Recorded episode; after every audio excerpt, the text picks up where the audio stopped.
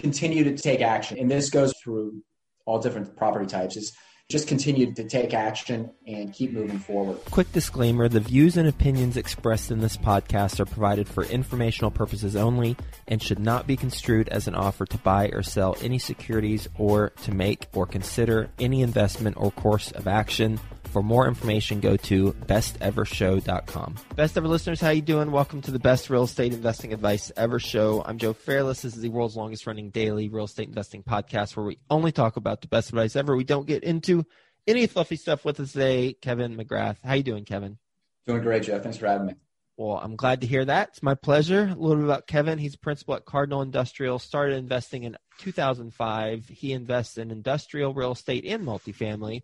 He's involved in 10 investments right now, both as an LP and GP, based in Del Mar, California. You can go to his website. It's going to be linked in the show notes of this episode. With that being said, Kevin, you want to give the best ever listeners a little bit more about your background and your current focus? Sure. Thanks again for having me.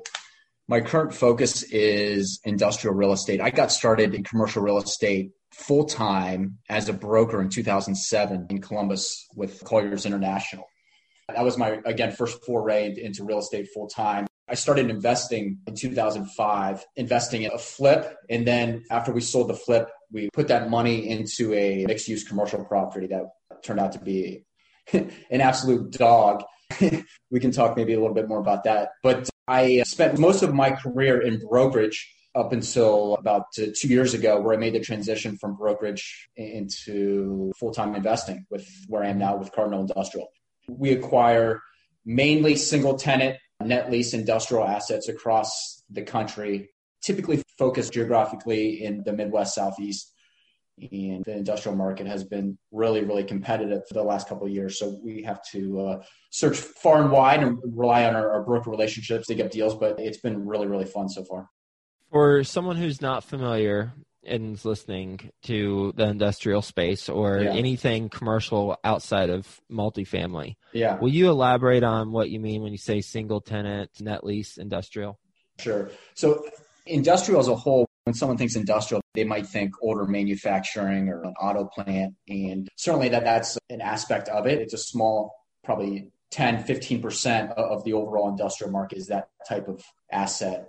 A lot of the product that is out there today and people might read about is more distribution related, where companies are more focused on distribution and logistics. And a typical warehouse being built today is about 250,000 square feet or larger and the industrial market has certainly has gotten more mainstream in the last five or seven years with the uh, advent and the acceleration of e-commerce. I mean, it's really, really taken off. Okay. How do you make money as an industrial investor? There's more than one way to make money. And it's similar to multifamily where there could be a value add component. So, for example, there are single tenant industrial buildings, meaning if there's a building that's 100,000 square feet there's one company that occupies all 100,000 square feet. And then there's also multi-tenant industrial where that same 100,000 square foot type building could be occupied by three different tenants occupying just over 30,000 square feet each. And the value add component there could be that you buy this building and only two thirds of the building is currently leased. So there's a 33,000 square foot vacancy and it's upon you as the owner to come in and lease the unbalanced space. And, there's the value add right there because you're buying it at a basis where it's going to be less, where the income is mm-hmm. going to be less than if it was 100% occupied.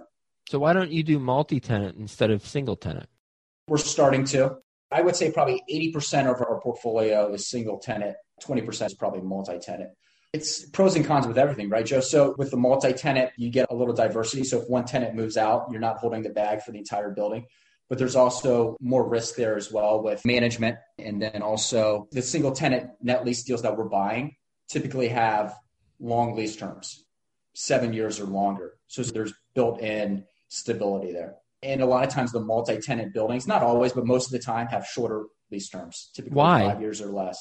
Because it, companies don't like to sign long term leases if they don't have to. And typically, when they go into a single tenant building, not always, but sometimes it could be either a build to suit transaction for them, and it only makes financial sense for the developer constructing that building if it's 10 years of lease or longer.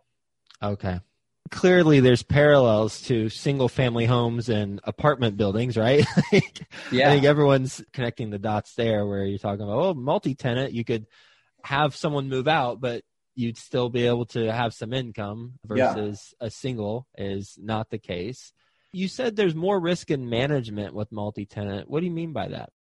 Well, with the management risk, not, I shouldn't say risk, it's just more uh, work. Yeah, it's more work. And then let me go back to the single tenant. We buy a single tenant, we buy them with substantial reserves in place. So typically in the deals that we acquire, if we're not negotiating the leases, in the leases themselves, they will have renewal options for the tenant. And the tenant will have to give the landlord six to nine to sometimes 12 months notice if they're going to renew or not.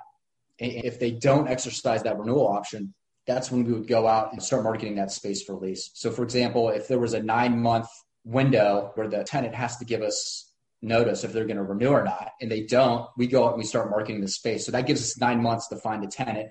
And then on the back end, if we're not able to find a tenant in that nine month period, we have built in reserves another six to nine months on the back end. So that gives us anywhere from 12 months to almost two years to find a tenant, which is typically enough time to backfill it. And a lot of times, what we found when we backfill it, you backfill it with a better tenant, with better credit, and you get a higher rental rate. So the building value increases pretty dramatically. And, and there, that's a value add component right there in itself. We'll get back to the show in just two minutes, but first, some sponsors I'm confident you'll find value in learning more about. As your portfolio grows, you need financial management services you can rely on to help you save money and continue making the right choices for your company's future. RealestateAccounting.co's top tier CFO team uses their deep industry and operating experience to guide real estate syndicators, investors, and family offices through every pivotal moment and crucial decision. Their fractional CFO services include budget to actual, cash flow and distributions, and reporting and valuation. Go to realestateaccounting.co forward slash CFO to find out why REA is one of the fastest growing real estate accounting companies around. The real estate experts provide timely analysis and consultations to help you make the most informed decisions possible. See and trust where your portfolio is headed with the customized financial reports based on the KPIs that matter to you and your business. Try it risk free today at realestateaccounting.co forward slash CFO. If you're not sure where to start investing or need help taking the next step, mentorship and coaching is one of the best ways to get going. Think Multifamily is a leading apartment acquisition and education company who provides true one on one coaching to help you invest for your family's future. Their servant leadership approach will guide you to successfully scale your real estate business or assist you to diversify your investments in multifamily. Go to thinkmultifamily.com forward slash coaching to learn how they help working professionals just like you transform their future through partnering and community. In fact, the majority of real estate investors who partner with Think Multifamily get involved in a general partnership within six months. ThinkMultifamily.com forward slash coaching highlights the partnerships, joint ventures, and resources all available through the coaching program. Go to thinkmultifamily.com forward slash coaching to learn how to become a member and get involved. When you say built in reserves, is that money that your team, the general partnership and limited partners brought to it, or built in reserves Correct. from? Okay, Correct. got it. Yeah. So really don't want to dip into those built in reserves then. No, definitely not, but they're there if we need them. Got it. Why not have six to nine months built in for notice in multi tenant? Is that just not a common thing? No, it is as well. Okay, so regardless, Yeah. single or multi-tenant, you should have at least six months, upwards to twelve months notice when the tenant wants to leave. Exactly. Typically, the shorter the lease term up front, the less notice that they'll Sure. they'll have to give. Yeah. Okay, all right. Why industrial? Why not apartments? Well, I think for what I do full time, I've been in the industrial space since 2007. So the easy answer is really all I know. Uh huh. And it just so happens that for the first five years I was in the business, the, the industrial market, it got hurt like most other sectors during the Great Recession. And yeah, there were a lot of times when I was questioning what I was doing. And uh, sometimes you would look at multifamily and you say, hmm, would that be better? Or would office be better? But I I tell you what, really since 2015, 2016, I would say that industrial has performed as good, if not better, than any other sector. This last year in 2020 with COVID, it's performed extremely, extremely well with all that's been going on. So, more or less, I just lucked into it and fell into it, and it's turned out to work out really well. Having said all that, I invest passively in multifamily deals as well. So, I'm not exclusive to industrial. I still invest in other sectors and I believe in other sectors. But if someone's out there who wants to diversify a little bit, industrial has been a really, really solid market the last five to seven years. I'm a broker you've been speaking to, and I send you an industrial opportunity. What are the things that you must have in order for you to pursue it further? Talk a little bit about that, please. Sure. I'll talk about the physical asset. I know I can look at a deal or building and know within a couple glances if it's going to work or not. The buildings that we're looking at, we want them to be as generic as possible. And what that means is that if they were to ever go vacant, that we want them to be able to work for as wide a pool of industrial occupiers as possible. Mm-hmm. So, to put it in kind of layman's terms for people not as familiar with industrial, generic to me means, again, I'll, go back to, for example, a 100,000 square foot building. Mm-hmm. We want most of that to be warehouse. So, maybe a 5%, 5,000 square feet of office or less, with the remainder to be warehouse you want as many dock doors as possible. Mm-hmm. That allows for the occupier to have as efficient of shipping and receiving area as they can. And you want the building to be as tall as possible. So that means 28 clear height or taller. The buildings being built today are, are, are much taller than they were 20 years ago. Why is that? Just it's stack more, stuff higher? Yeah, exactly. It's more efficient. Companies rack product in the warehouse and they're not paying for the space the higher right. they go up. Yeah. Right. They're paying for it as they go out, but they're not paying for it the higher they go. Mm-hmm. So the buildings being built today, again, are 36, sometimes 40 foot clear. And that's just because they can be way more efficient with their space and their pocketbooks. In Atlanta, near Lawrenceville, Amazon did Project Rocket. Are you familiar with that? 70 foot tall building. I have heard of some of those. Center. Yeah. Yeah. And a lot of that is mezzanine space. So yeah, Amazon is utilizing as much of the inside shell as possible just because again it, it's more efficient and it's the way of the future. Mm-hmm. okay. Again going back 30 years back in the, the late 70s early 80s it was really common for them to be 18 foot clear 18 to 22 that, that was always the, the, the that's a hard for pass for you? Not necessarily. It depends where it is and it depends what they're storing in there. So definitely not a hard pass but there's got to be something else to it.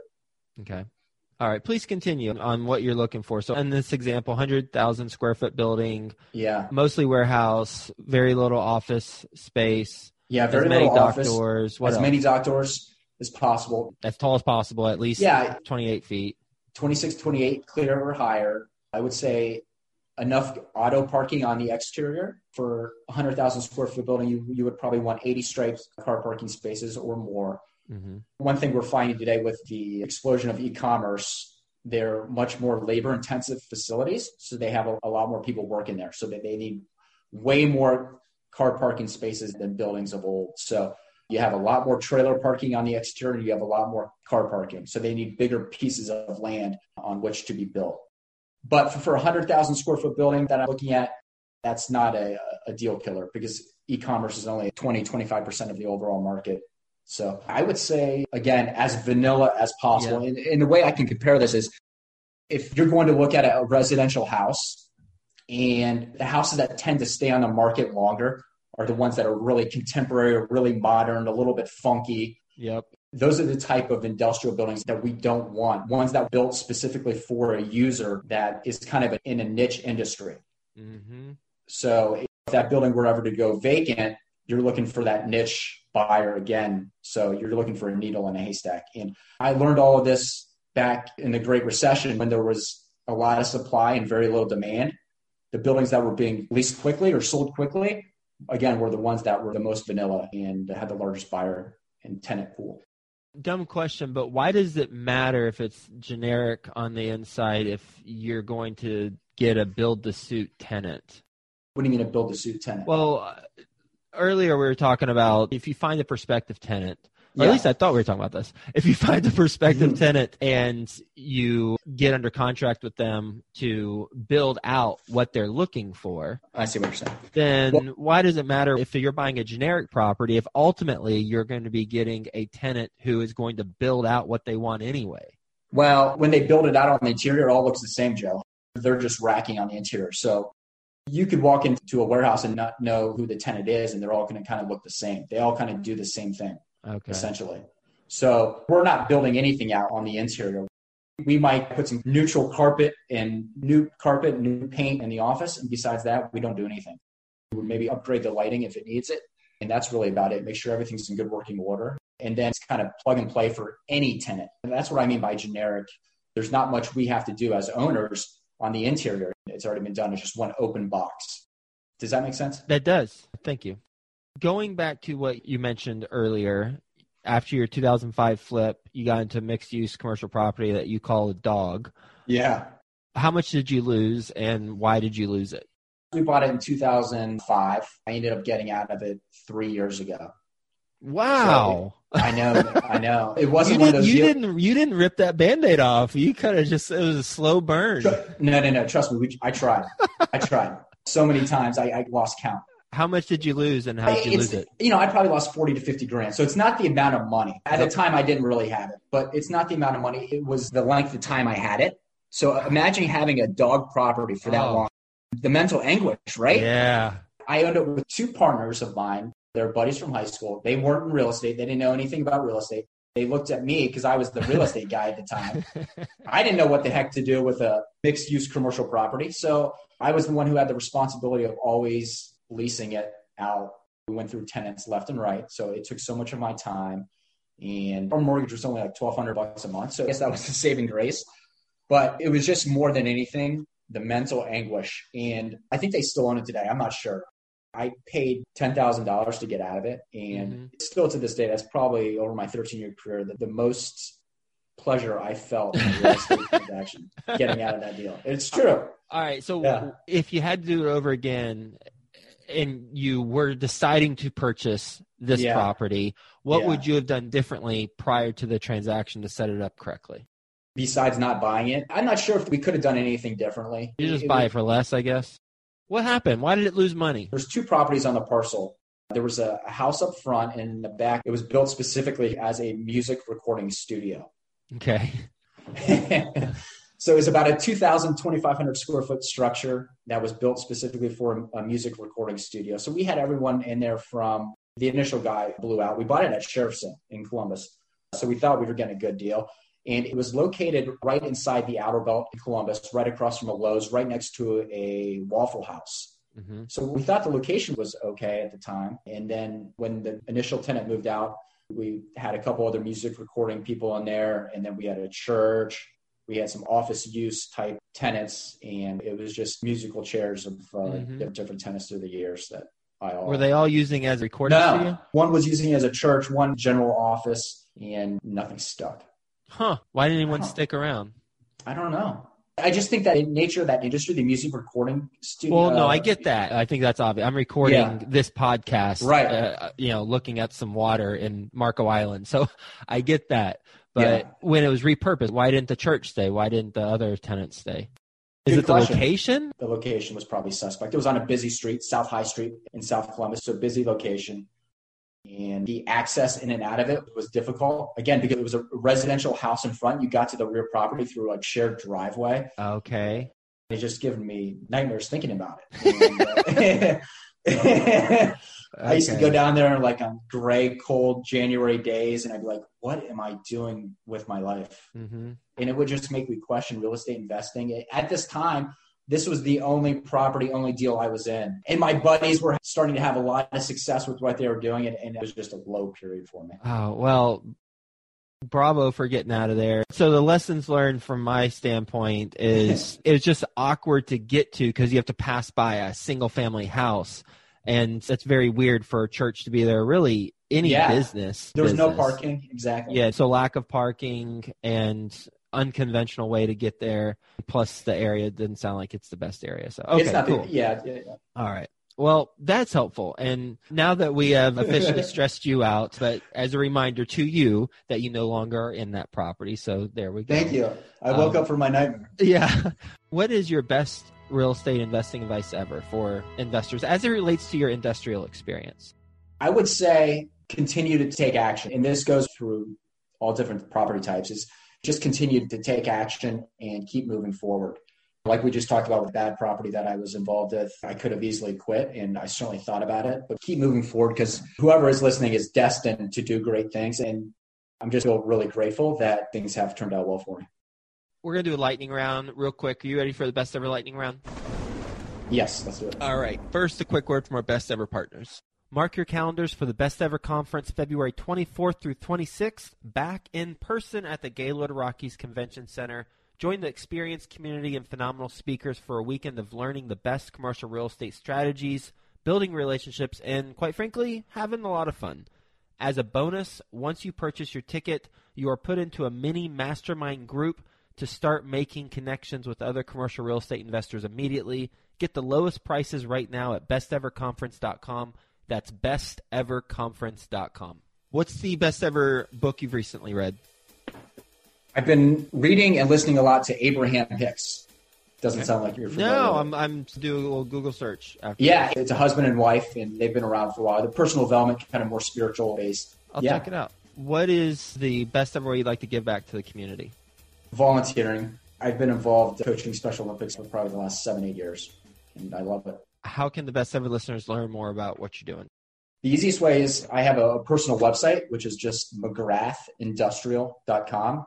And if they want to sign up to see some of the deals that we have, they want to get on our distribution list, they can do that there. Awesome. And that is the website I have in the show notes. So, best of listeners, you can go check that website out. Kevin, thank you for being on the show. Thank you for educating us on industrial, specifically what you look for and why you look for it, and the pros and cons of single versus multi tenant and industrial, as well as a lesson learned a long time ago on the mixed use property that you no longer own, just as a reminder to you. but thanks for being on the show. Hope you have the best ever day and talk to you again soon. Thanks, Joe.